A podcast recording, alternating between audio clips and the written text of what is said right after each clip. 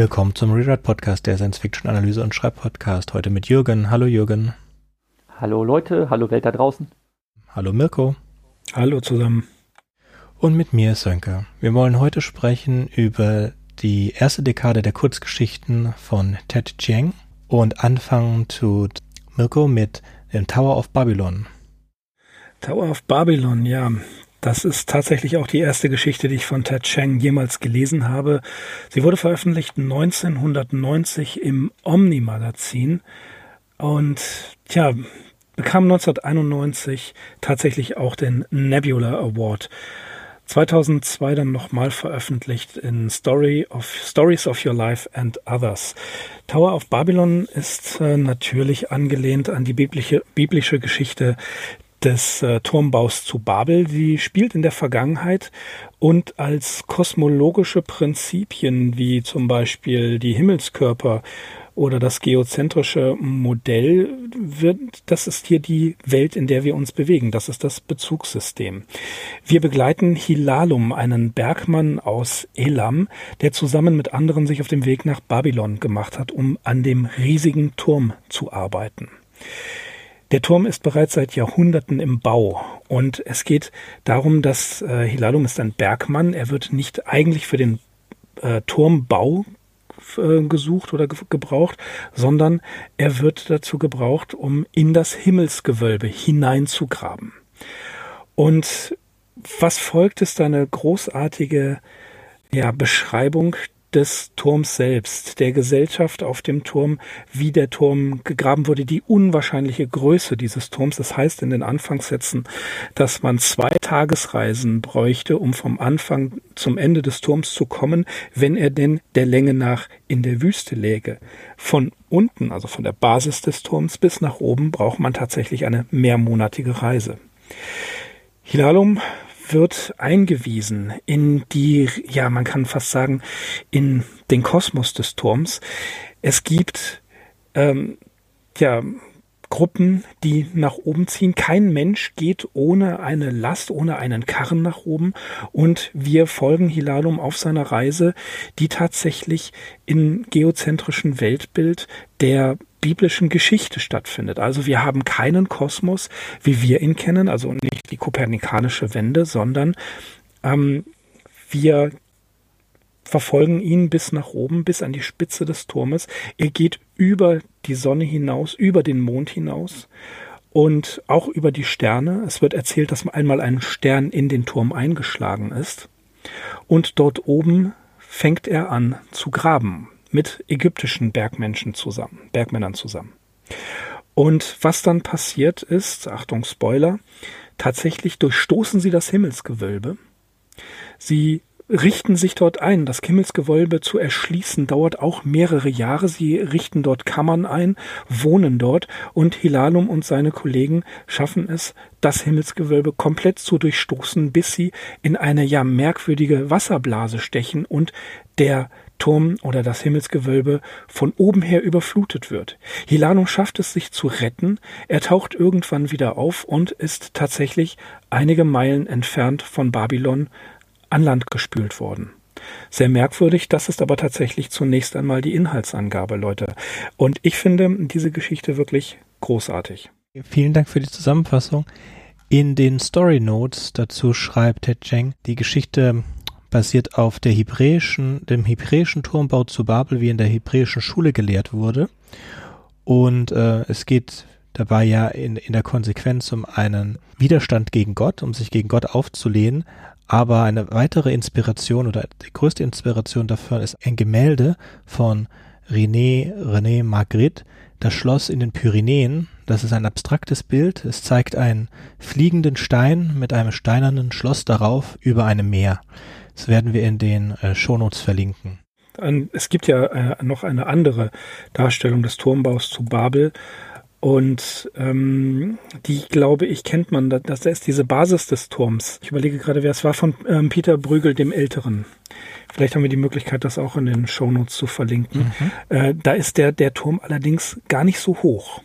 Wenn wir uns Ted Chengs Beschreibung dieser Welt ansehen, ähm, gehen, müssen wir davon ausgehen, dass die Gesetze der Physik einfach hier nicht gelten, beziehungsweise andere Gesetze der Physik. Wie du schon sagtest, wir befinden uns eigentlich in dem, in dem ja, antiken Weltbild, denn der Turm ist so unwahrscheinlich hoch, er würde eigentlich würde man ihn, ja, also er würde durch die, die Statik würde gar nicht ausreichen können, ihn so wahnsinnig hochzubauen, dass die ähm, Menschen dort eine mehrmonatige Reise brauchen, um an die Spitze zu kommen.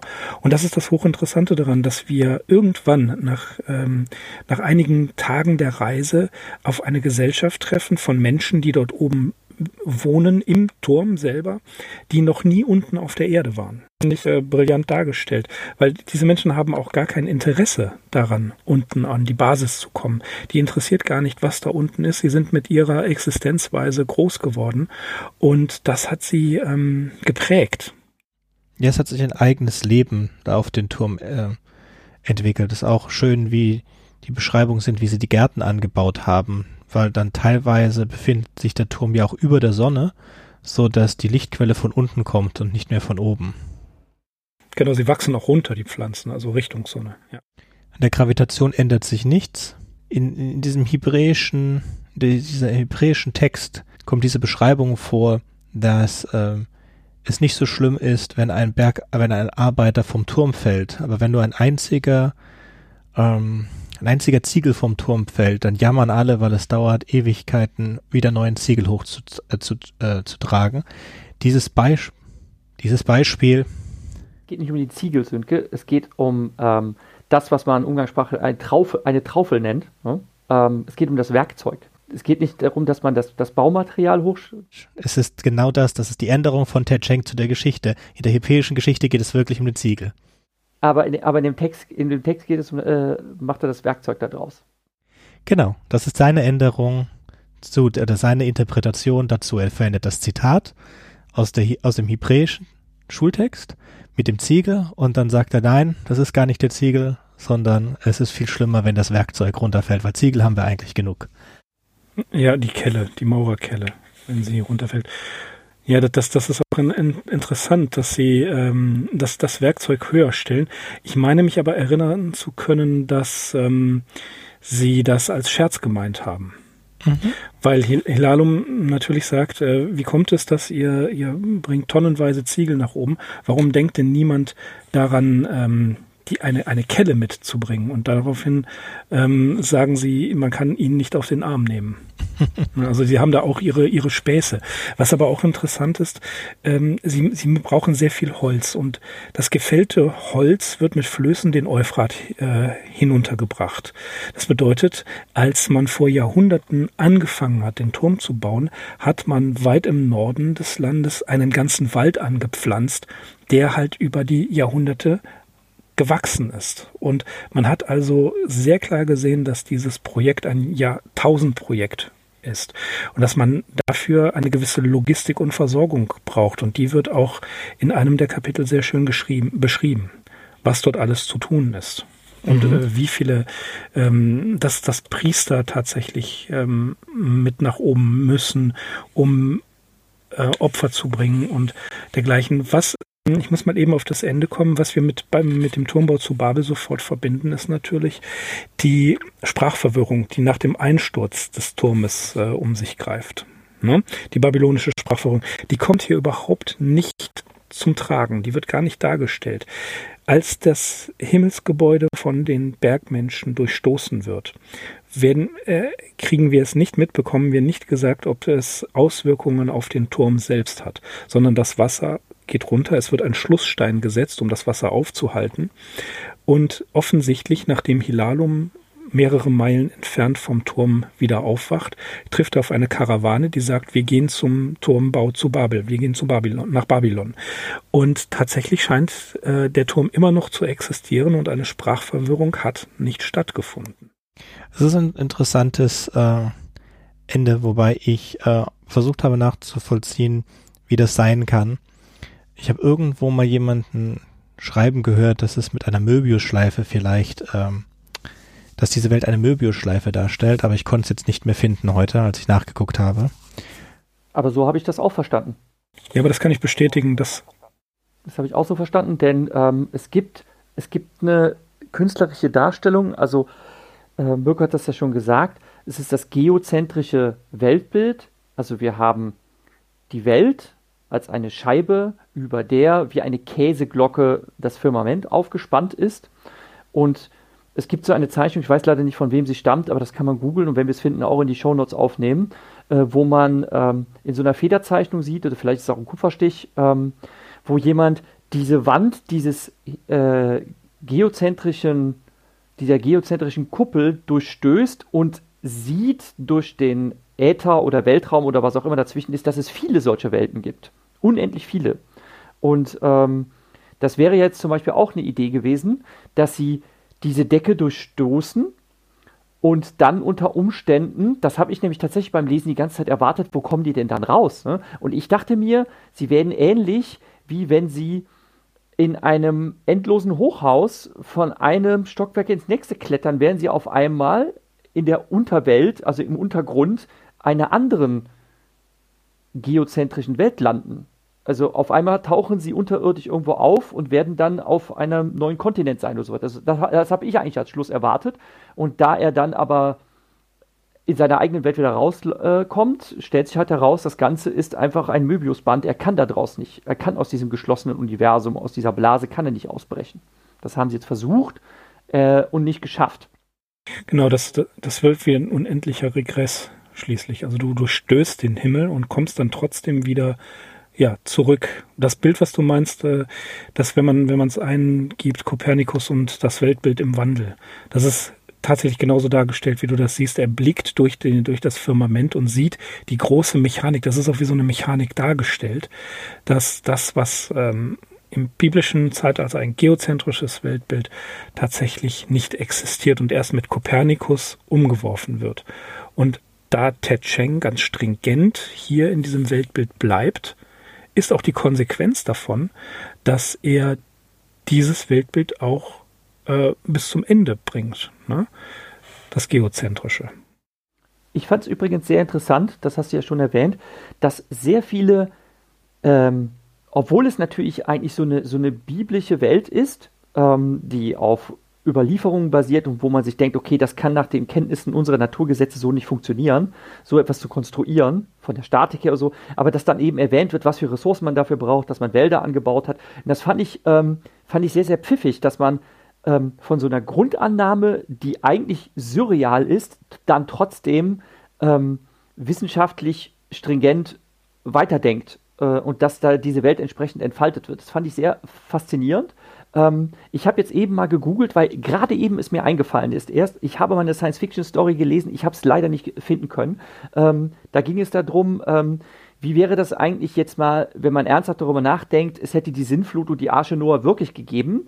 Und was wäre denn auf diesem Schiff los gewesen, ähm, wenn die jetzt wirklich so den Fortbestand der Menschheit hätten sichern müssen und sonst was. Ähm, und das war auch sehr clever gedacht, ne? dass zum Beispiel alle Frauen an Bord sich schon vorher haben schwängern lassen, um den genetischen Pool zu erweitern und sonst was. Ähm, also da wurde einfach auch mal ernsthaft versucht, das weiter zu verfolgen. War eine schöne Geschichte, ich habe leider nicht rausfinden können, ähm, von wem sie geschrieben ist. Vielleicht finde ich es noch raus. Sollte ich es finden, kann ich es in den äh, Shownotes nachreichen. Mhm. Der Science-Fiction-Autor Thomas M. Dish hat zu der Geschichte gesagt, es sei Babylonian Science Fiction. Und ähm, also weil die Babylonier den ganzen Turmbau sehr äh, wissenschaftlich betreiben. Das hat Ted Cheng gesagt, das findet er ganz interessant. Das war aber nicht sein, seine Absicht, das so zu schreiben. Das ist einfach so passiert. Das liegt an seiner Art, wie er Geschichten schreibt. Nun, dass man könnte den Turmbau zu Babel, also die Geschichte Ted Shanks, auch als Metapher für die Wissenschaft an sich äh, nehmen, aber auch als Metapher für die, äh, das Bestreben des Menschen, die Raumfahrt voranzutreiben. Man, ent, man entfernt sich von der Erde und stößt bis an eine gewisse Grenze, über die hinaus man nicht gehen kann. Ja, ähm, man muss eine gewisse Logistik haben ähm, sich nach oben begeben. Man über, übersteigt die Sonne und äh, das Planetensystem und kommt an ein neues System heran, das einen letzten Endes wieder zurückwirft. Das hat schon auch eine, ähm, gewisse Metaphorik, was äh, parallele Welten angeht. Wobei 1990, als er die Geschichte geschrieben hat, war das jetzt noch nicht on vogue. Es kam immer wieder in der Science-Fiction-Geschichte vor, das ist richtig. Aber ähm, ernsthafte physikalisches Nacht oder Nachdenken innerhalb der Physik ist zu diesem Zeitpunkt so en vogue noch gar nicht gewesen, als er die Geschichte schrieb. Wollen wir damit zu der zweiten Geschichte kommen, Divisions by Zero? Genau, ich wollte nämlich noch sagen, dass was wir hier bei Ted Cheng sehen in ähm, ja, der, der gleichnishaften Erzählung ähm, Turmbau zu Babylon, ist ähm, nicht nur, dass wir hier vor das Rätsel gestellt werden, wie ist das physikalisch eigentlich möglich, ist das ein Möbiusband, sondern dass wir, und das werden wir in Ted Chengs Geschichten immer wieder finden, bei Exhalation, die wir auch irgendwann besprechen werden, bei Stories, of, äh, die Geschichte deines Lebens, Story of Your Life, haben wir es schon gesehen, dass Ted Cheng versucht, Menschen daran äh, dazu zu bewegen, ihre alten Denkmuster zu verlassen. Wir haben ja sehr lange im Podcast über Arrival und Story of Your Life darüber gesprochen, dass die Sprache der Heptapoden etwas ist, was, was der menschliche Geist so nicht versteht. Und die Geschichte, zu, wir, zu der wir jetzt kommen, Division by Zero oder geteilt durch Null, hat nämlich, wie ich finde, auch sowas, dass man schon fast an einen Senkuan denken muss. Die Geschichte, die Erzählung äh, Division by Zero hat er 1991 in Full Spectrum 3, das ist ein Science-Fiction-Magazin, zuerst veröffentlicht und 2002 kam sie in der Sammlung seiner Erzählungen Stories of Your Life and Others eben wie ähm, Tower of Babel äh, wurde sie nochmal veröffentlicht. Was passiert in dieser Erzählung? Eigentlich nicht viel. Aber die Idee, die dahinter steckt, die hat's wirklich in sich. Hauptperson ist Renée, eine brillante Mathematikerin, die bereits im Alter von sieben Jahren die Schönheit der Mathematik entdeckt hat. Damals hat sie im Haus eines Verwandten auf den Boden Marmorfliesen, die perfekt quadratisch waren, gesehen. Und die haben sich immer zu weiteren neuen Quadraten formiert. Und von jeder Seite aus ergab es das immer gleiche Bild. Das war eigentlich, kann man sagen, ihre Initialzündung, denn sie verfolgte die Mathematik, schrieb ihre Dissertation mit 23 und machte eben als Mathematikerin Karriere. Mathematik, das war ihre Sicherheit. Sie ordnete die Welt und sie machte sicher und ordentlich, also safe. In ihrer Forschung allerdings erarbeitete sie einen Beweis, mit dem sie nachweisen konnte, dass zwei beliebige Zahlen gleich sein können. Also beispielsweise 1 gleich 2, 2 gleich 3, 1 gleich 3 und so weiter. Und weil ihre Welt daraufhin vollkommen ihre Sicherheit verloren hat, begeht sie einen Selbstmordversuch. Die Mathematik ist durch diesen Renés eigenen Beweis plötzlich inkonsistent geworden. Karl, das ist Renés Mann, ist Biologe und hatte in seiner Jugend ebenfalls einen Selbstmordversuch unternommen und Danach gab er seinem Leben einen neuen Sinn und er suchte eben eine Person, mit der er quasi ja durch dick und dünn des Lebens gehen konnte. Also man kann sagen, einen Seelenverwandten. Und er erkennt in der Geschichte, dass René eben nicht diese Person ist und er erkennt hierin in seinem eigenen ähm, Fehlen oder in seiner Katastrophe Renés Problem. Es ist die Unsicherheit in einem Bezugssystem, das eigentlich sicher sein sollte. Karl selbst ist Biologe, also ist die Grundlage seiner Arbeit das Leben und damit eigentlich auch ein unvorhersehbares Chaos, in das er versucht, ein System zu bringen. Wohingegen René eigentlich ein System vorfindet, das geordnet sein sollte, bis dieser Beweis entsteht, woran sie geglaubt hat, wird zerstört. Aber brillante Mathematiker, denen sie ihren Beweis vorlegt und denen sie ihn schickt, die können ihr teilweise auch nicht ganz folgen, also ist sie mit dieser Erkenntnis fast allein. Nun, ich bin selber kein Mathematiker, aber ich verstehe schon, was die eigentliche Aussage dieser Erzählung sein könnte, nämlich wenn ein sicheres Bezugssystem, in dem man wirklich als normaler Mensch eben keine Fehler vermutet, das für alle Menschen Konsistenz ist, plötzlich eine Sicherheit verliert, dann verliert man die Sicherheit und vielleicht sogar, ja, wird der Sinn des Lebens existenziell erschüttert. Dabei ist René jetzt nicht oberflächlich an der Mathematik interessiert, so wie ich, ich bin froh, wenn es funktioniert, sondern sie kennt diese tiefsten Geheimnisse, die innere Struktur und die ist nicht mehr das, was sie war. Man kann auch äh, zu dieser zur Struktur der Geschichte sagen, sie ist in neun Kapitel unterteilt und jedes Kapitel beginnt mit einer Kuriosität der Mathematikgeschichte. Dann kommt ähm, also beispielsweise eins, dann kommt 1a, dieses 1a, das ist äh, Renés Sicht der Dinge und 1b, also der B-Teil ist dann Karls Sicht der Dinge. Und das alles zusammen ergibt die Geschichte, die, wie gesagt, äh, tatsächlich auch anders chronologisch funktioniert. Sie beginnt mit damit, dass Karl sie aus dem ähm, ja, aus der, aus der Klinik abholt nach ihrem Selbstmordversuch und dann rollt sie sich von hinten auf. Und ja, letzten Endes ähm, muss man sagen, ist äh, der Beziehung zwischen Karl und René alle Empathie verloren gegangen dadurch, dass sowohl Karl nicht mehr ähm, an, an das glaubt, was er eigentlich vorgefunden hat und René, ja, die ist in eine ganz tiefe existenzielle Krise gestürzt. Ja, es endet, finde ich, sehr schön mit, ähm, ich glaube, wie sie sagt es, sie hat das Gespür, dass, das, dass er jetzt noch das Gefühl hat, dass er noch da bleiben muss, aber er sich schon bereit äh, macht, auszuziehen.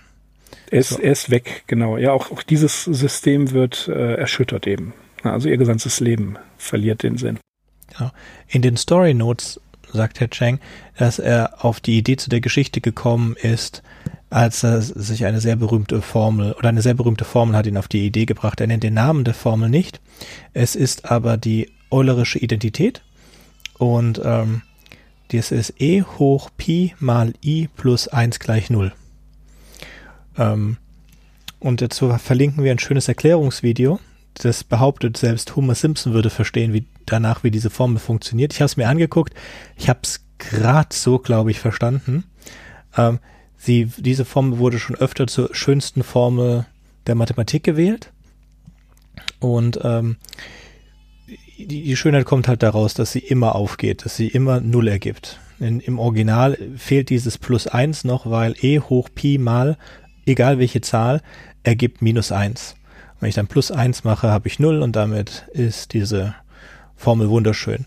Und äh, nachdem er jahrelang darüber nachgedacht hat, immer mal wieder, über die Schönheit dieser Formel, hat, äh, kam er zu der Idee, was wäre, wenn wir beweisen könnten, dass die Mathematik inkonsistent ist, weil die, dass diese absolute Schönheit, die diese Formeln darstellt oder die die Mathematiker in dieser Formel sehen, nicht existiert. Und ähm, wie zerstörerisch müsste das für eine Person sein, die diese Dinge versteht.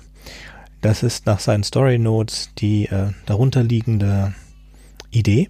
Und ich finde das ganz interessant, weil es gibt ja tatsächlich die Möglichkeit, wenn nicht in der Physik, aber so in der Mathe, äh, sorry, wenn nicht in der Mathematik, aber so in der Physik, da wir nämlich ja es nicht in der Lage sind, eine Weltformel bis jetzt zu formulieren, also eine Formel, in der die vier Grundkräfte der Physik äh, gemeinsam beschrieben werden.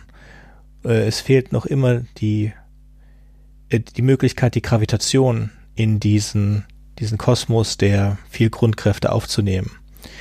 Das ist äh, bis jetzt noch nicht äh, entschieden, also es, niemand hat das bis jetzt mathematisch und äh, physikalisch äh, machen können. Und deswegen schwebt auch dieses Damoklesschwert immer über den Physikern, dass das nicht möglich ist. Und das wird natürlich auch dann die Mathematiker betreffen. Aber im Moment ist das noch nicht so. Ich muss gestehen, ich konnte mit dieser Geschichte herzlich wenig anfangen. Weil ähm, ich weiß nicht, also ihr habt ja jetzt beide schon gesagt, ihr seid so mit Mathematik nicht so beleckt. Ich habe im Grundstudium bin ich mit zwei Semestern Mathematik gequält worden. Unter anderem diese Formel mit irrationalen Zahlen rechnen, diese Späßchen haben wir auch betrieben. Ich habe mich damals auch gefragt, wozu soll das gut sein? Ähm, es diente eigentlich nur äh, einem zu lehren, dass auch die Mathematik tatsächlich an ihre Grenzen stößt und dass eben alles nicht so super klar und rational ist, wie man das gerne hätte. Und ähm, ich dachte mir dann, wie so eine Geschichte darüber schreiben, ähm, dass eine Frau, die sich der Mathematik, der Rationalität, der Wissen, Wissenschaft der Rationalität ver verschrieben hat, dann auf einmal feststellt, hm, ähm, ich komme an Erklärungsgrenzen, das funktioniert alles nicht so. Ne?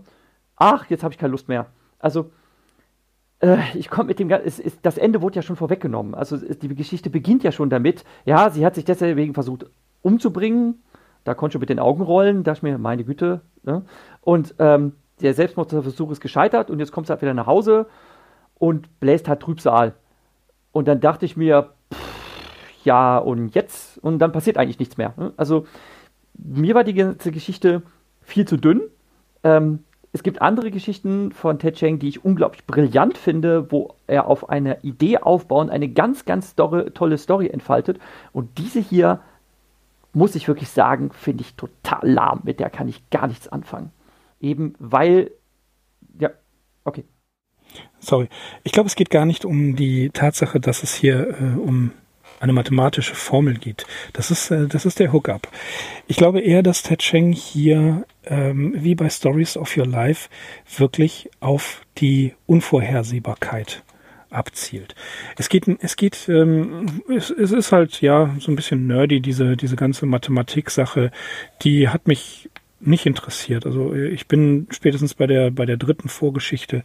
Ähm, ja, das fand ich nett, aber es, es war völlig unnötig. Nein, auch es passiert ja nicht viel in der Geschichte. Die ist ja eher, ja, sie läuft so ein bisschen da vor sich hin. Ich glaube, die einzige Aussage, die da drin wichtig ist, ist, dass wenn ein Mensch auf etwas stößt, ein so konsistentes System wie Mathematik, also sprich unser Weltbild bestimmend, ja, wenn das gestört wird, wenn das vernichtet wird, dann kann es einen richtig runterziehen, weil man dann an allem zweifelt. Und der Zweifel ist der Feind des Glaubens. Und der Zweifel ist auch der Feind der Konsistenz. Und äh, ich glaube, wenn wir nochmal rüberschielen, es wird ja nicht ohne Grund Bertrand Russell äh, erwähnt. Bertrand Russell war ebenfalls ein ähm, Bekannter von, von äh, Ludwig Wittgenstein. Und Ludwig Wittgenstein hat eins seiner letzten Bücher, die nicht als Buch konzipiert sind, oder sagen wir mal eins, was, was ein Buch daraus gemacht worden, über Gewissheit. Und Gewissheit ist eigentlich die Sicherheit, die uns im Leben verankert. Und wenn das durcheinander gewirbelt wird, klar, das hätte man noch spannender beschreiben können oder ein bisschen actionreich, aber wenn diese Gewissheit zerstört wird, dann kann ein Mensch zu einem zu einem wirklich problematischen Kern kommen. Und das sehe ich eigentlich eher als die, Ted, äh, die Aussage von Ted Cheng. Und ich gebe dir völlig recht, das hätte auch etwas spannender schreiben können. Also ich fand es deshalb lahm, weil äh, es mir von Anfang an diese, ja, diese Figur der Mathematikerin als nicht besonders sympathisch charakterisiert hat. Erstens, weil ich mir dachte, ja, meine Güte, ne, sich darüber so aufzuregen, ähm, dass es quasi das Lebenswerk zerstören würde und jetzt ist Suizid der einzige Ausweg. Ähm, das allein fand ich schon also das macht die Figur halt nicht sympathisch, habe ich halt gesa äh, schon gesagt. Und das finde ich halt so ein bisschen schwach. Ne? Ähm, dann kann ich mich mit so einer Figur erstens nicht identifizieren und zweitens äh, fällt es mir auch schwer, Mitleid dafür zu empfinden. Und dann entfaltet er das ja auch noch, indem sie halt, äh, nachdem sie ihre Erkenntnis ge gefunden hat, sich an Kollegen ihrer Zunft wendet und die sagen, ja, ja, hast recht. Ne? Also der Beweis ist, ähm, ist schlüssig und demzufolge ist halt 1 gleich 2. Aber ihr, die anderen Menschen tun es halt mit einem Schulterzucken ab, also so habe ich es zumindest gelesen, so im Sinne von, ja, musste aushalten. Ne? Und das ist eben das, was mich so stört. Ne? Ähm, also warum soll ich, also ich habe mich gefragt, warum soll ich jetzt Empathie für eine Figur empfinden? Also ich, ich betrachte das halt literaturwissenschaftlich im Sinne von, ähm, Literatur bringt mir einerseits etwas bei und andererseits soll sie mich unterhalten. Und unterhalten kann sie mich dadurch, indem sie mich emotional berührt, indem ich zum Beispiel mich in Figuren reinfühle und mitleide. Und da konnte ich halt überhaupt nicht mitleiden, weil ich mir dachte, ähm, also wir alle wachsen in einer Welt voll von Unsicherheiten auf. Hm? Und wenn jemand vermeintlich glaubt, in einer sicheren Welt zu leben und dann auf einmal stellt er fest, ups, ich habe mich geirrt und ich finde das so schlimm, dass ich mich jetzt umbringe, also ich weiß nicht. Ne? Also da muss, was, was ist denn das für eine, für eine schwache Persönlichkeit, also damit nicht klarzukommen. Ne? Also ich finde, gerade in unserer Wissensgesellschaft ist es doch viel schlimmer geworden, dass wir mit, mit Ungewissheiten leben müssen. Ja, das ist, das ist äh, ganz wichtig. Was du, was du meinst, Delektare et Protesse, das kann ich ausschalten. Das ist mir dann, ich muss keine Empathie für eine Figur empfinden. Ähm, Habe ich auch hier nicht. Ich versuche Empathie mit der Idee zu, zu finden. Und ja, du hast völlig recht. Wir, schau mal, 91 ist diese Geschichte erschienen. Und ähm, die, diese sozusagen Atomisierung unseres Denkens in immer mehr Unsicherheiten, ja, Fake News und so weiter, wem kann ich denn eigentlich noch glauben, hat ja Und äh, das ist auch kein Zufall.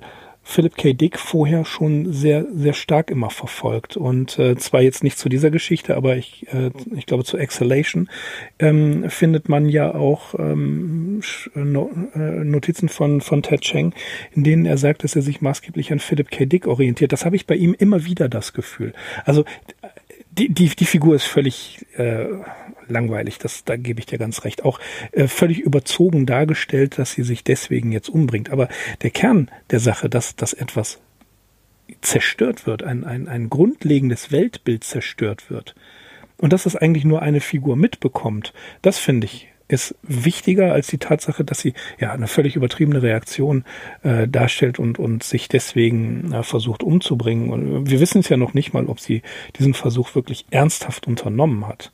Ja, sie ist ja nach einer Woche schon wieder aus der Klinik raus. In, inwieweit das alles ernsthaft gewesen ist, ähm, wage ich auch in Frage zu stellen. Aber wir merken halt im Unterschied zu Turmbau zu Babel, die früher veröffentlicht worden ist. Vielleicht ist Turmbau zu Babel später geschrieben, weil sie, muss man sagen, tatsächlich zwischen diesen Geschichten, die, die nah beieinander liegen, eine viel größere Reife und Intensität hat als jetzt Division by Zero. Die dritte Geschichte in Stories of Your Life ist Understand. Understand wurde ursprünglich zum ersten Mal veröffentlicht 1991 im Asimov, ähm, As Isaac Asimov Science Fiction Magazin in der August-Ausgabe und wurde dann mehrfach neu veröffentlicht und ist auch in dieser Anthologie Stories of Your Lives and Others vorhanden. Sie wurde nominiert und hat gewonnen den äh, Asimov Readers Award für beste Novellette. Sie wurde nominiert für den äh, Locus, hat den 13. Platz gemacht und den fünften beim Hugo, beide in 92. In Understand wird die Geschichte erzählt von Leon. Leon wacht nachdem er mehrere Monate lang im Koma gelegen hat auf. Er äh, war hirntot und er wurde mit einem neuen Hormon behandelt, das seine Synapsen wieder zum Wachsen gebracht hat. Äh, er findet relativ schnell raus, dass sich dadurch auch sein Intellekt erhöht hat und er bekommt eine zweite und am, äh, sogar am Ende eine dritte Dosis von diesem Medikament und wird dadurch immer intelligenter. Wir lernen, dass dieses Medikament Menschen oder auch Affen, äh, Menschenaffen, die keine Beschädigung im Gehirn haben, äh, nichts bringt. Das, die, und bei Menschenaffen auch mit hohen Beschädigungen können diese neuen Synapsen keinen Intelligenzschub verursachen. Aber bei Menschen passiert genau das. Es werden langsam äh, Organisationen im Hintergrund, die CIA, auf ihn aufmerksam und er äh, verschwindet von der Bildfläche. Und wir erleben seine, seine Flucht mit und wie er sich dann ein Lebensziel sucht mit seinem enorm gesteigerten Intellekt. Und ähm, dieses Lebensziel ist für ihn die Erweiterung seines Intellekts. Und dabei trifft er auf einen zweiten Posthuman, einen gewissen Reynolds. Und es kommt dann zu einer Auseinandersetzung zwischen den beiden, in deren Leon am Ende unterliegt. Du könntest vielleicht noch erwähnen, dass die beiden ein, eine grundsätzliche unterschiedliche Zielsetzung haben er ist Egoist oder Egozentriker und er schert sich nicht um die Menschheit und Leon verfolgt ein anderes Ziel mit seiner Superintelligenz. Das wäre vielleicht noch erwähnenswert.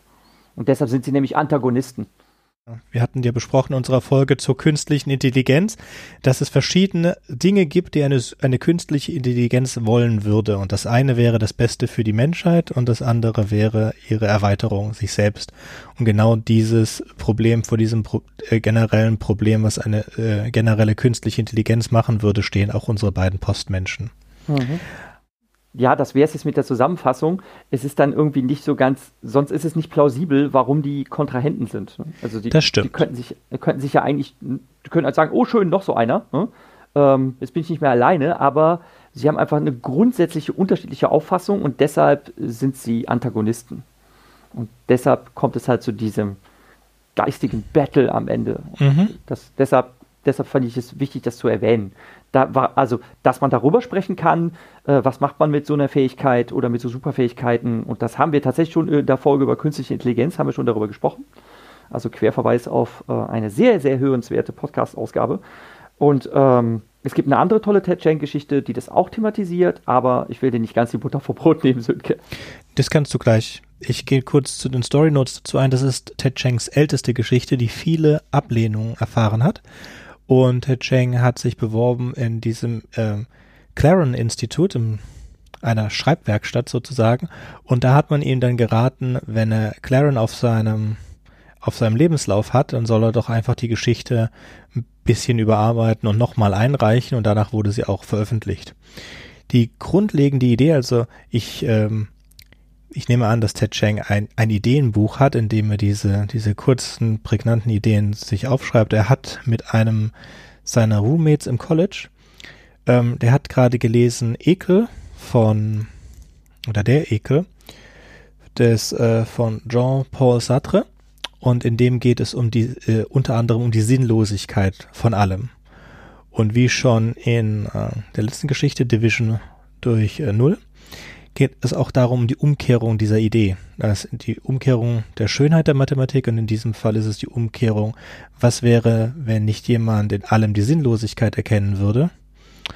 Was wäre, wenn jemand es schaffen würde, in allem einen Sinn zu sehen? Und von dieser Idee aus hat er dann die Kurzgeschichte aufgebaut. Äh, ein relativ interessantes Trope, das auch äh, in mehreren Filmen vorkommt, in äh, Lucy zum Beispiel oder in einem Film, den Jürgen mehr mag, Limitless. Ja, Lucy ist ein ganz schlechtes Beispiel, aber Limitless, sowohl der Film als auch die Serie, genial. Ja, es ist doch interessant, in allem einen Sinn zu erkennen. Sowieso. Mhm. Das ist ja eine Umkehrung. Ja, hat, hat einige Paten, einige Vorfahren, unter anderem, würde ich sagen, von Robert Silverberg, Gesang der Neuronen. Ähm, dann auch äh, ganz wichtig hier ähm, Flowers for Algernon von Daniel Case, der ebenfalls äh, ähnlich äh, aufgebaut ist, der Roman, oder fängt ja, ist ja auch erst eine Kurzerzählung und wird dann zu einem Roman gemacht. Auch natürlich Harlan Ellison, ich habe, ich muss schreien und habe keinen Mund. Ähm, in allem plötzlich einen Sinn zu erkennen, ist ja mal was völlig anderes. Der Existenzialismus versucht dies ja, Sartre ähm, in, in der Ekel beschreibt, ja, ähm, also als, als ja, die, die romanhafte Grundlage des Existenzialismus. Ich kann nur Sinn geben. Ja, also ich muss aus dem ganzen Leben, was ich vorfinde, etwas machen, was einen Sinn hat. Und das kann ich nur im Diesseits. Ich kann mich nicht auf ein Jenseits ausrichten, sondern ich muss hier handeln. Ja, in der Erweiterung natürlich äh, algerische Schule, also sprich äh, Albert Camus, der das ja ganz sogar noch radikalisiert in ähm, Mythos von Sisyphus. Also dass das sich damit abfinden, dass die ganze Sache einen Sinn hat. Jetzt ist halt die Frage, stiftet der eine einen Sinn oder findet er einen Sinn vor?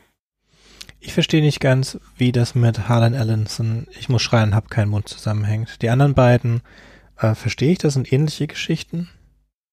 Es geht, ähm, ja, es geht, es geht um die, um die äh, künstliche Intelligenz bei Harlan Ellisons Geschichte. Dieser Riesencomputer, in dem sie, in dem sie wohnen, äh, in dem sie leben, in der er künstlich am Leben erhalten wird. Da ist ja das Problem, dass der Computer diese, äh, ich glaube, es sind fünf Menschen, äh, über eine ewig lange Zeit am Leben erhält und manipuliert und äh, sie auch ähm, umgestaltet, um herauszufinden, äh, was eigentlich dieser, dieses, dieses Menschsein ausmacht. Bis sie, sie können ja nicht getötet werden. Und wenn er sie äh, tötet, dann erweckt er sie quasi wieder zum Leben. Aber dann ist ja am Ende so, dass ähm, sie sich gegenseitig umbringen und zum Schluss ähm, bleibt ja nur noch einer übrig. Und den gestaltet der Computer aus Zorn so weit um, dass er nicht mehr in der Lage ist, sich zu töten. Also der Computer, in dem ist quasi langweilig. Er ist sich dessen bewusst, dass er eben kein Mensch ist und keine menschlichen Qualitäten hat. Und das meinte ich damit. Deswegen kam mir Allison so ins, äh, in, äh, ins Gedächtnis, weil hier die künstliche Intelligenz versucht zu erfahren, was Menschsein bedeutet und sich dann ja tatsächlich gekränkt fühlt. Das war nur eine der Geschichten, die mir dazu eingefallen sind beim Lesen. Ja, also ich interpretiere das ein bisschen anders, dass so wie es auch die menschlichen Charaktere dafür stehen, dass sie nur bestraft werden sollen, weil die äh, Maschine in ihrer, Exist ihre Existenz als sinnlos empfindet. Sie wurde geschaffen, um Krieg zu führen und es sie ist alles, es gibt nichts außer ihr und deswegen ist alles sinnlos und die Menschen haben das nicht verstanden und deswegen müssen die Menschen bestraft werden dafür, dass sie auf diese Idee gekommen sind, einen Gott zu erschaffen. Okay, ja, ich versuche es gerade nochmal. Moment. Äh, also in Harlan Ellisons Maschine oder Gott in der Maschine, der zum Krieg führen erschaffen wurde, der sieht Sinnlosigkeit. Für ihn ist sinnlos. Aber in, in Ted Shanks Geschichte geht es ja eher um die Sinnhaftigkeit oder das Erkennen eines Sinns in der Existenz. Also etwas völlig umgedrehtes. Sämtliche, sehr, sehr viel Literatur beschäftigt sich damit, ja, das Leben hat ja eigentlich keinen Sinn. Es ist alles absurd. Und das ganze Verhältnis umzukehren, das ist ja das, was wir in den anderen Geschichten schon gesagt haben, dass Ted Cheng uns hier auf versucht, auf eine andere Denkweise zu bringen. Na, was ist denn, wenn tatsächlich doch alles einen Sinn hat? damit, wäre die Philosoph damit wären philosophische Probleme äh, gelöst, wenn wir den Sinn finden. Mich immer dazu bringt, dass das ist ein äh, kreativer Schreibentrick. Du nimmst etwas, das dich sehr interessiert und dann verkehrst du ins Gegenteil, um eine Prämisse zu erzeugen. Und dazu kommt halt, also er macht das relativ häufig. Und er macht das hervorragend. Also mindestens die Hälfte aller seiner Prämissen sind Dinge, die er im, ins Gegenteil verkehrt hat jetzt in diesem, in dieser Sammlung. Äh, was es nicht weniger interessant macht und auch nicht weniger um, gut umgesetzt. Im Gegenteil. Es, wenn ich da kurz noch einhaken darf, entschuldige bitte, äh, man muss den Mut haben, das auch durchzuziehen und das handwerkliche Geschick. Ja, und das entwickelt sich bei Ted Cheng ja. Mhm. Ja, also einfach alles so ins Gegenteil wenden ist eine Sache, aber es wirklich auch eben so darzustellen, man dem einigermaßen folgen kann. Das finde ich ist, ähm, ähm, tja, wenn man wenn man schreibt, kreativ schreibt, da muss man schon was drauf haben, um das wirklich auch so dingfest machen zu können.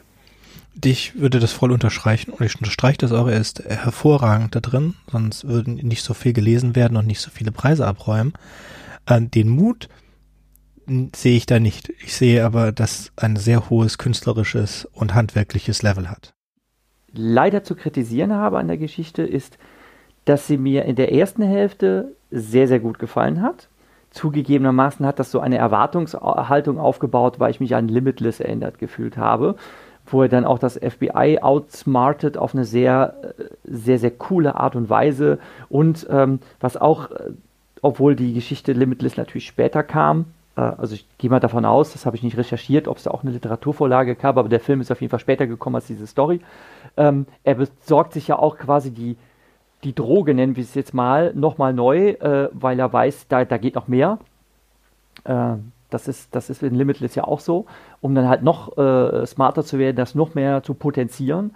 Äh, fand ich alles ziemlich toll und dann war ich halt sehr gespannt, äh, wo das dann hingeht und dann ähm, verliert das Ganze aber irgendwie völlig an Fahrt, fand ich, weil er dann einfach sehr mit sich selbst beschäftigt ist. Ähm, und er versteht dann ja alles, wie die Welt funktioniert und sonst irgendwie was. Und dann dachte ich mir, okay, was soll das jetzt ausdrücken? Ich bin zu smart und kann es dem Normalsterblichen auch gar nicht mitteilen, ähm, mein Verständnis der Welt und deshalb äh, lasse ich es und deshalb ist es narrativ langweilig. Äh, so ist es nämlich leider geworden. Bis hin zu diesem Schlusskampf, ähm, der dann wieder eine gewisse Würze hatte, fand ich, hatte die ganze Geschichte so, so einen Durchhänger. Es hat mich dann leider so ein bisschen enttäuscht. Und das ist irgendwie etwas, was ich bei Ted Cheng so ein bisschen kritisiere. Er hat tolle Ideen, er entwirft ganz, ganz faszinierende Szenarien. Nur manchmal habe ich den Eindruck, es kann daran liegen, dass es ihm einfach egal ist. Hm? Ähm, oder vielleicht macht das halt auch absichtlich. Ich finde, er macht sich nicht so viel Arbeit damit, die Figuren auszugestalten und sie lebendig werden zu lassen. Ähm, das ist mir in manchen Dingen, ist mir das etwas zu lahm. In der zweiten Kurzgeschichtensammlung, also in der nächsten Podcast-Ausgabe, äh, habe ich irgendwie das Gefühl gehabt, ist das besser geworden. Da, da sind Texte dabei, wo die Figuren viel mehr psychologisiert sind und das fand ich viel, viel spannender und auch viel, viel ansprechender. Und hier in seinen älteren Stories ist das manchmal so ein bisschen, ja, so ein bisschen entseelt. Das finde ich, finde ich etwas schade. Das heißt also, selbst ein Hugo-Preisträger kann auch besser werden. Das hat ja schon für die ersten, äh, ersten Kurzgeschichten Hugos gewonnen. Ähm, mir ist wieder eingefallen, was ich vergessen habe. Und zwar, als er anfing, als Leon anfängt, überall in diesen Aktiengeschäften und so irgendwelche Zeichen zu sehen von einer andere, einem anderen Posthuman, da habe ich auch gedacht, ich fände es jetzt cool, wenn er, wenn er übersteuert wäre. Also wenn er, äh, wenn er verrückt geworden wäre, wenn das alles nicht da ist, wenn diese Sachen, die er da sieht, wenn die nicht existieren würden. Und ich war deswegen ein bisschen enttäuscht, dass es dann tatsächlich einen anderen Posthuman gibt. Ähm, hat mir auch gefallen als Ende, aber wie gesagt, ich hätte schöner gefunden, wenn Leon durchgedreht wäre, wenn er es übertrieben hätte und dann hätte es gekippt. Ja, er hätte die, die, das Maximum der Erkenntnis erreicht, das man erreichen kann und wäre dann durchgedreht. Ja, aber dann, dann wäre es auch irgendwie so, also mit Verlaub, dann wäre es auch so ein Philipp K. Dick-Abklatsch gewesen. Dann, nee, so, das, das finde ich eigentlich so in Ordnung. Du müsstest mir jetzt sagen, welche, ich bezweifle nicht, dass Philipp K. Dick auch so eine Geschichte geschrieben hat und es gibt auch solche Geschichten. Ja, aber dass, dass die Leute, dass die Figuren durchdrehen, ne, das, das ist ja etwas, was man bei Philipp K. Dick äh, relativ häufig hat. Äh, vielleicht hast du die, äh, stimmt, du hast die äh, Electric Dreams Anthologie, hast du die nicht anschauen wollen, aber äh, da gibt es einige, also einige dieser Stories, kannst du jetzt aus dem Kopf nicht aufzählen. Ne? Aber ähm, bei mehreren Figuren ist es halt so, äh, dass die dann halt durchdrehen. Und dann sind sie halt verrückt, Ende der Geschichte. Hm die philosophische Frage, ja. Wir haben ein, es gibt viel, äh, physikalische Grenzen für unser Gehirn. Es gibt so und so viele Neuronen im Gehirn, die können so und so viele Prozesse ausüben und so weiter. Und das Ding ist sicherlich optimierungsfähig und auch Programme, die da drin laufen, sind optimierungsfähig, aber im Endeffekt ist es endlich.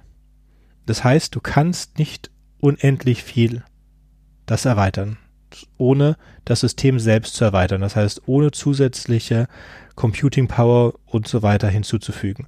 Und um die Gestalt zu erkennen seiner, seiner, äh, dieser wirklichen Sprache mit die, die, die, die, das Ziel ist, von Leon zu erreichen, braucht er mehr Computing Power und dazu muss er diese ganze Industrien entwickeln, um sich selbst eigentlich in eine Art Maschinenintelligenz, künstliche Intelligenz weiterzuentwickeln. Das ist notwendig und das hat Reynolds als nicht zielführend für die Menschheit erkannt und hat es deswegen nicht gemacht, sondern hat einen entgegenläufigen Plan, kleinere Superintelligenzen zu erzeugen, um für das Wohl der Menschheit äh, einzutreten. Und da kommt dann dieser Gegensatz, den du gesagt hast, dass sie zu Antagonisten macht. Ich finde diese, diese Idee, oder äh, das ist keine Idee, es ist einfach eine Tatsache, dass es ein physikalisches, auch biologisches Gefäß wie das Gehirn seine Limitationen hat. Das ist klar und äh, ich hätte es interessanter gefunden, es gibt auch solche Geschichten, dass er diese Limitation überreizt hat. Ja, wie bei einer, bei einer, ähm, bei einer Wachstumskurve. Ja, dass es dann den, den Peak im Wachstum gibt und danach flacht die Kurve wieder ab. Ja, bei Bakterien und oder bei jeder Art von äh, eulerischem Wachstum. Damit kämen, kommen wir zu Story of Your Life. Ja, das wäre dann mein Part. Wir haben uns das nämlich vorher aufgeteilt, wer macht das Summary von welcher Geschichte. Ich habe das große losgezogen, Story of Your Life zu besprechen und da ganz bequem schon auf einen älteren Podcast zu verweisen. Wir haben nämlich schon über Arrival slash Story of Your Life gesprochen. Arrival, die Verfilmung davon, wovon Ted Shanks Kurzgeschichte von 1998 die Vorlage war. Und da wir das schon hinreichend besprochen haben, ähm, werden wir jetzt hier in dieser Podcast-Episode dem nicht mehr so viel Raum geben. Ich fasse nur mal kurz zusammen, worum es geht.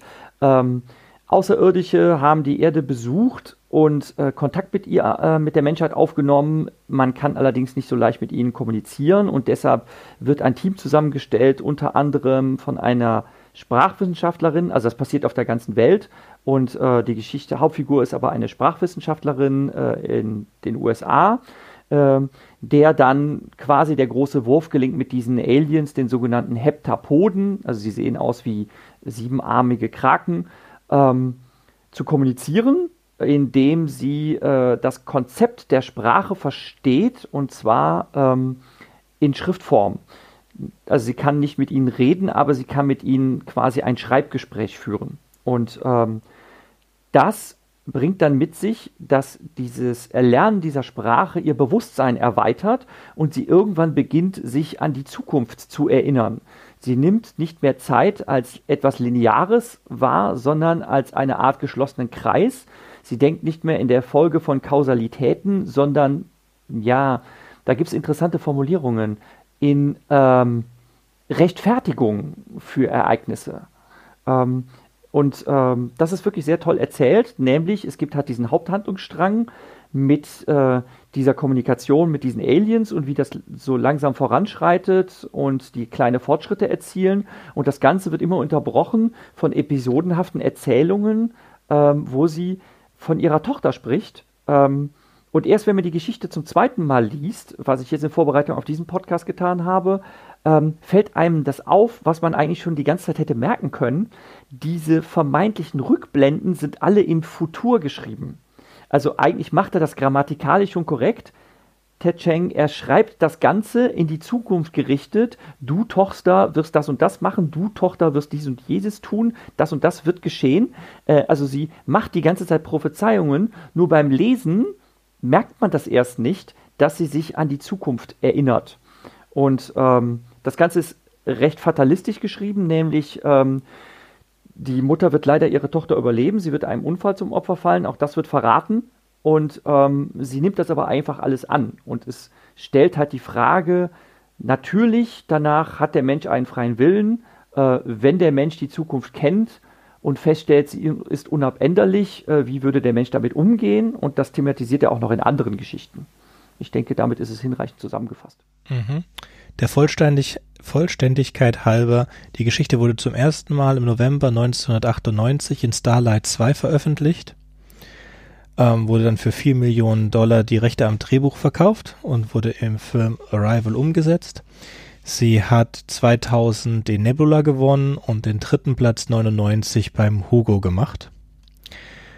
Äh, in den Story Notes sagt Ted Cheng, er hätte zwei Inspirationsquellen für diese Geschichte und das eine ist das schon im letzten Podcast vorgestellte Fermatische Prinzip und das zweite ist ein ähm, The äh, Theaterstück von Paul Linke, Time Flies When You Are Alive.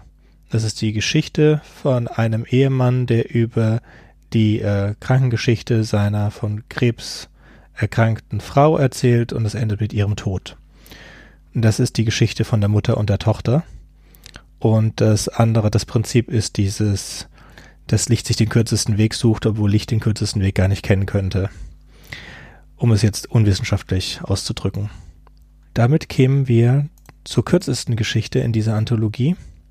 The Evolution of Human Science ist eigentlich keine Geschichte, sondern ist ein Artikel fürs Nature Magazin für die Ausgabe vom 1. Juni 2000 und in dieser einseitigen Geschichte, die auch vollständig im Internet äh, bei Nature zu finden ist, erklärt ein unbenannter Wissenschaftler, ähm, wie die wie die Wissenschaft sich verändert hat durch die äh, Metahumans, was eine posthuman Menschenrasse ist, die, zu der man sich entschließen kann, ähm, also seine Kinder zu bekommen. Man kann sich selbst dazu nicht umwandeln, aber man kann durch Injektionen sich dazu entscheiden, dass seine Kinder zu Metahumans werden.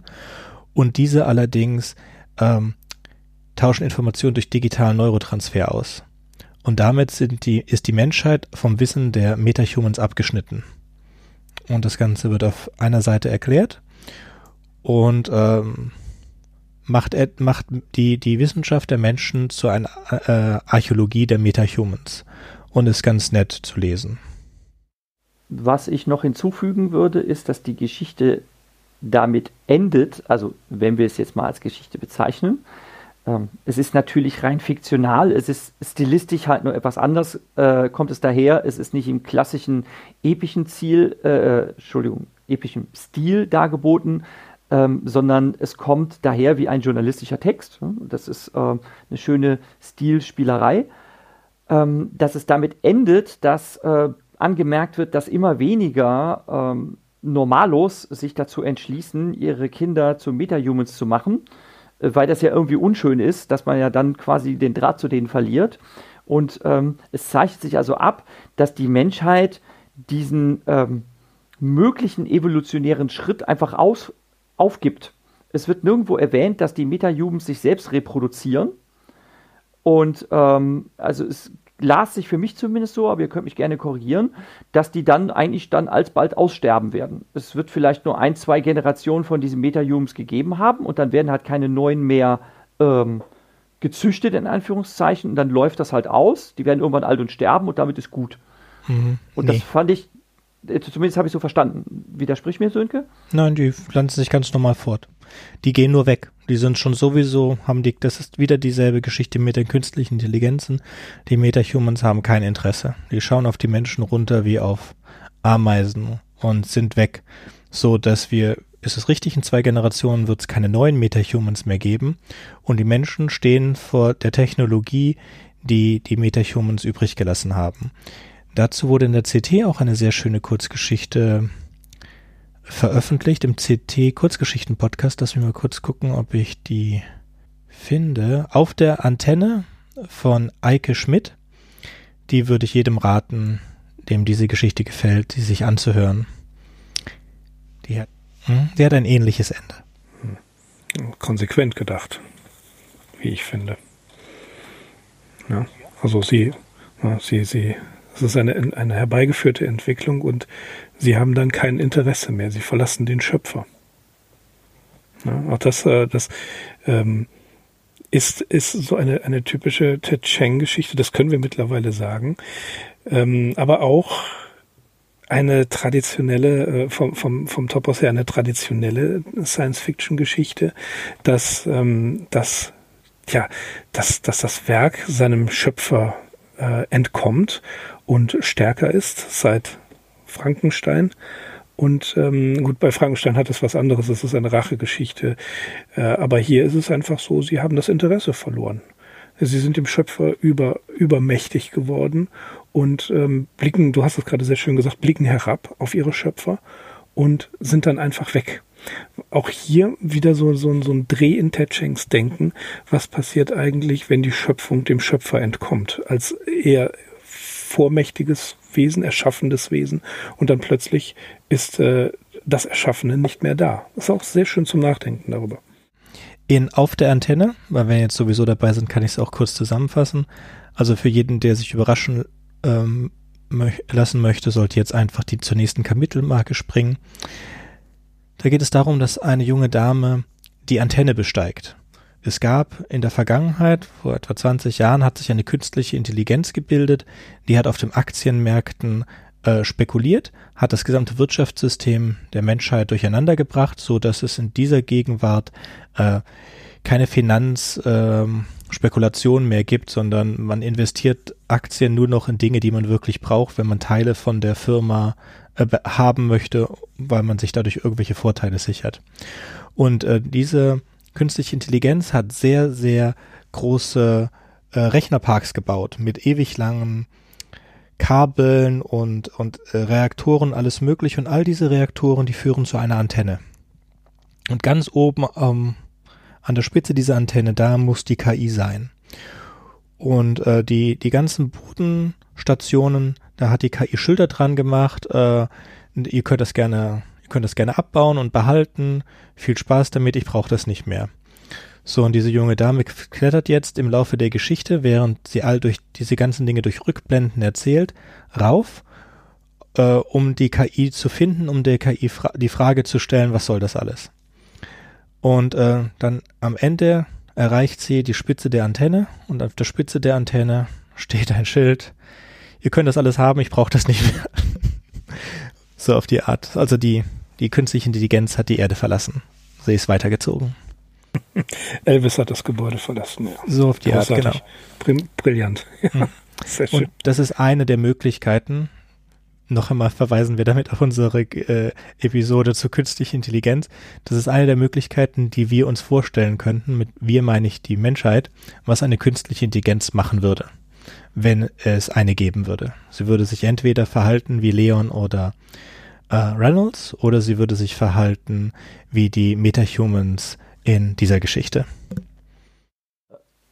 Ja, nur um als dazu, es könnte natürlich, und da regen sich viele darüber auf, auch sein, dass die künstliche Intelligenz feindselig ist, also dass sie sich nicht mit sich selbst beschäftigt oder nicht zum Wohle der Menschheit macht oder abhaut. Das waren die drei Alternativen, die du genannt hast. Die vierte Alternative ist, die künstliche Intelligenz ist böse und sagt, ähm, ja, ich bin jetzt ein Lithium-Chip-basiertes künstliches Wesen und äh, ihr verbraucht mir Ressourcen und deshalb mache ich euch jetzt platt. Die Variante gibt es auch noch und deshalb haben halt einige Leute Angst vor künstlicher Intelligenz. Nur der Vollständigkeit halber. Ähm, kommen wir zu 72 Letters. tolle Geschichte, die letzte in dieser Reihe im Jahr 2000 veröffentlicht. Und ähnlich, und da schließt sich wunderbar der Kreis, wie bei Tower of Babylon, entwirft Chang hier eine Welt, die nicht vereinbar ist mit unserem Verständnis von den Naturgesetzen. Aber er geht hier viel weiter als bei Tower of Babylon und er macht das in sehr faszinierender Art und Weise. Am Anfang wird man erstmal ganz subtil darauf hingewiesen, in was für einer Welt man sich da wohl befindet. Es ist eine Steampunk-Welt, da habe ich mit Sönke schon darüber diskutiert. Er hat das äh, angezweifelt und verneint, weil er sagt, in Steampunk gibt es doch keine Magie. Und ich habe gesagt, ja, aber, jetzt erkläre ich das nochmal. Äh, man wird am Anfang kurz darauf hingewiesen, dass es eine Steampunk-Welt ist, in dem zum Beispiel erwähnt wird, äh, dass Königin Victoria den Thron besteigen wird. Das war in den äh, 1830ern. Und in dieser Zeit spielt es auch. Die Hauptfigur ist ein Robert Stratton, aber ich möchte erst noch mal was über diese Welt sagen, die sich in einigen ganz entscheidenden Dingen entscheidet, äh, unterscheidet von äh, der Welt, wie wir sie kennen. Ähm, zunächst einmal, das wird gar nicht weiter verfolgt, aber ist auch wirklich ganz grundlegend. Ähm, es gibt eine, ich habe überlegt, wie man das erklären soll, eine umgekehrte Thermodynamik und Entropie, wie wir sie kennen. Wir kennen das thermodynamische Prinzip, ähm, dass alles, was an Gerätschaften existiert, immer irgendeine Abwärme erzeugt. Und es gibt immer diesen thermodynamischen Leistungsverlust. Also egal, was für eine Maschine ich baue, sie kann nicht den Effizienzgrad von 100% erzeugen, sondern ich verfeuere halt immer irgendwas an Abwärme. Da kann ich nichts gegen machen. Und hier wird es an, in der Geschichte wird das an ein paar Stellen gerade, also eher nur nebensächlich äh, erzählt, äh, also erklärt, dass die äh, ganze Technik so funktioniert, dass die Energie, die dafür notwendig ist, einfach aus der Umgebung genommen wird. Also Maschinen erzeugen keine Abwärme, sondern es wird kalt in ihrer Umgebung, weil sie sich die Wärme aus der Luft nehmen, um zu funktionieren. Das ist zum Beispiel schon, schon sehr putzig ne? und ist dann eigentlich quasi auch eine gegengerichtete Entropie. Also es gibt auch schöne Absätze in der Geschichte, ähm, wo äh, darüber gesprochen wird, über äh, Chaos und Ordnung und äh, wie darin eingegriffen wird. Nämlich, das ist ein zweiter Aspekt. Es gibt in dieser Welt Buchstabenmystik. Das ist eine Realität. Äh, wir kennen das aus, der, ähm, aus dem Golem-Mythos. Kann man bei Wikipedia nachlesen, werden wir auch in den Show Notes verlinken, was es damit auf sich hat. Da, es geht darum, dass man leblosen Objekten äh, Leben einhauchen kann mit einer bestimmten ja, Geheimsprachen- oder Zaubersprachenmagie.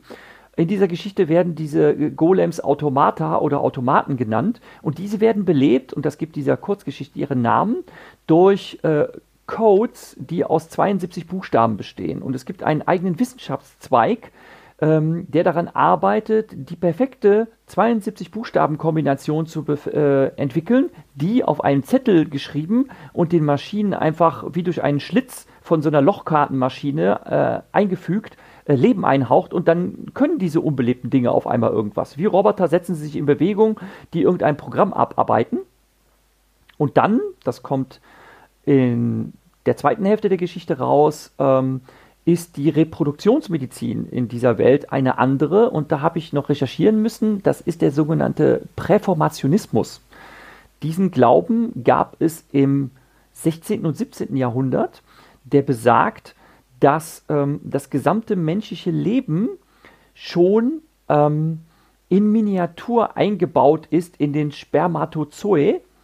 Ähm, das es gibt da auch Zeichnungen von, werden wir natürlich auch verlinken, dass ähm, so eine kleine ähm, Spermienzelle schon eine Miniatur des Menschen enthält, der dann einfach nur noch zu wachsen braucht. Und dieser wiederum enthält dann in seinen Spermien, die er mit sich trägt, auch wieder kleine Minimenschen und so weiter und so weiter.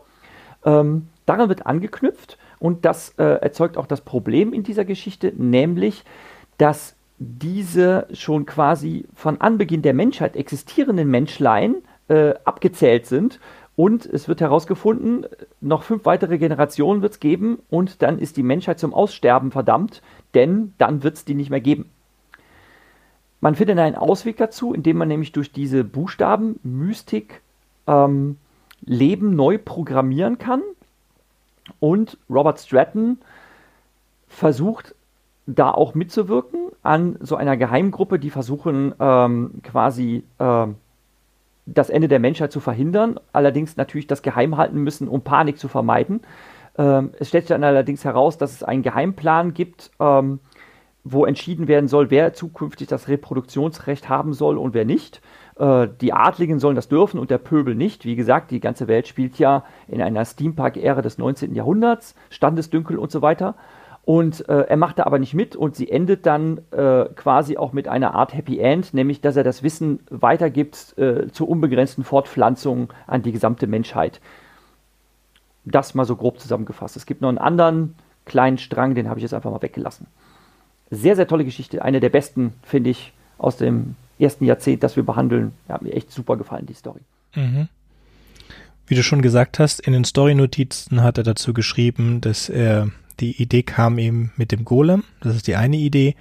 Und die zweite Idee ist die Präformationslehre. Und ich muss sagen, in dem Fall finde ich es unglaublich, dass jemand diese zwei Ideen in eine Geschichte zusammengebracht hat. Ich habe keine Ahnung, wie er da drauf gekommen ist, dass das zueinander passt. Ohne Frage passt es hervorragend ineinander. Und das ist auch so ein, äh, ein Stoff, wo man sich fragt, warum hat er da keinen Roman draus gemacht? Warum ist oh, das ja, die Frage? Ja, die Frage kam mir auch. Das, das war, äh, also das, das, das hat tatsächlich richtig Freude gemacht, das zu lesen. Und man möchte da einfach ein bisschen mehr von haben. Mhm. Und es ist auch generell, das, das Potenzial ist komplett da. Er hat sich halt entschieden, es da nicht zu machen. Es scheint, die Novelle ist sein, ähm, sein, sein bevorzugte Textform. Beim Grund genommen schreibt er nur Novellen, auch wenn wir es hier in, in Deutschland oft noch als Kurzgeschichten äh, verkaufen und wir es eine Anthologie bezeichnen. Die einzelnen äh, Geschichten sind meist so lang, dass sie durchaus äh, Novellen sind und im amerikanischen wurden sie auch immer unter Novelle eingereicht. Also er hat keine Preise gewonnen für Kurzgeschichten, sondern immer für Novellen. Ja, was, was beim, äh, gerade beim Hugo Award äh, abhängig ist oder überhaupt, ist es abhängig von der Anzahl der Wörter. Ja, was, was jetzt eine Novellette, eine Novelle, ein äh, Kurzroman und so weiter ist, das machen die tatsächlich bloß abhängig von der Anzahl der mhm. Wörter. Dazu haben wir auch eine, eine, eine Podcast-Episode über kreative Schreiben. Da gehen wir auch über die verschiedenen Textlängen drüber. Okay. Ähm, mehr habe ich nicht dazu beizutragen, außer dass es eine hervorragende, spannende Geschichte ist, äh, mit einer fantastischen, mit einer fantastischen Welt und einer absolut, einer, einer Welt, einem Worldbuilding, das so absolut per, perfekt ineinander greift, als könnte es so etwas wirklich geben.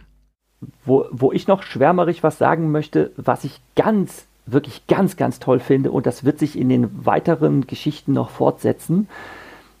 Es hat mich echt umgehauen, muss ich jetzt wirklich sagen, wie sehr Ted Schenk das drauf hat, sich jetzt narrativ auch wirklich so äh, einzugrooven in die Welt, in die er beschreibt. Nicht nur vom Wordbuilding, sondern auch vom Wording.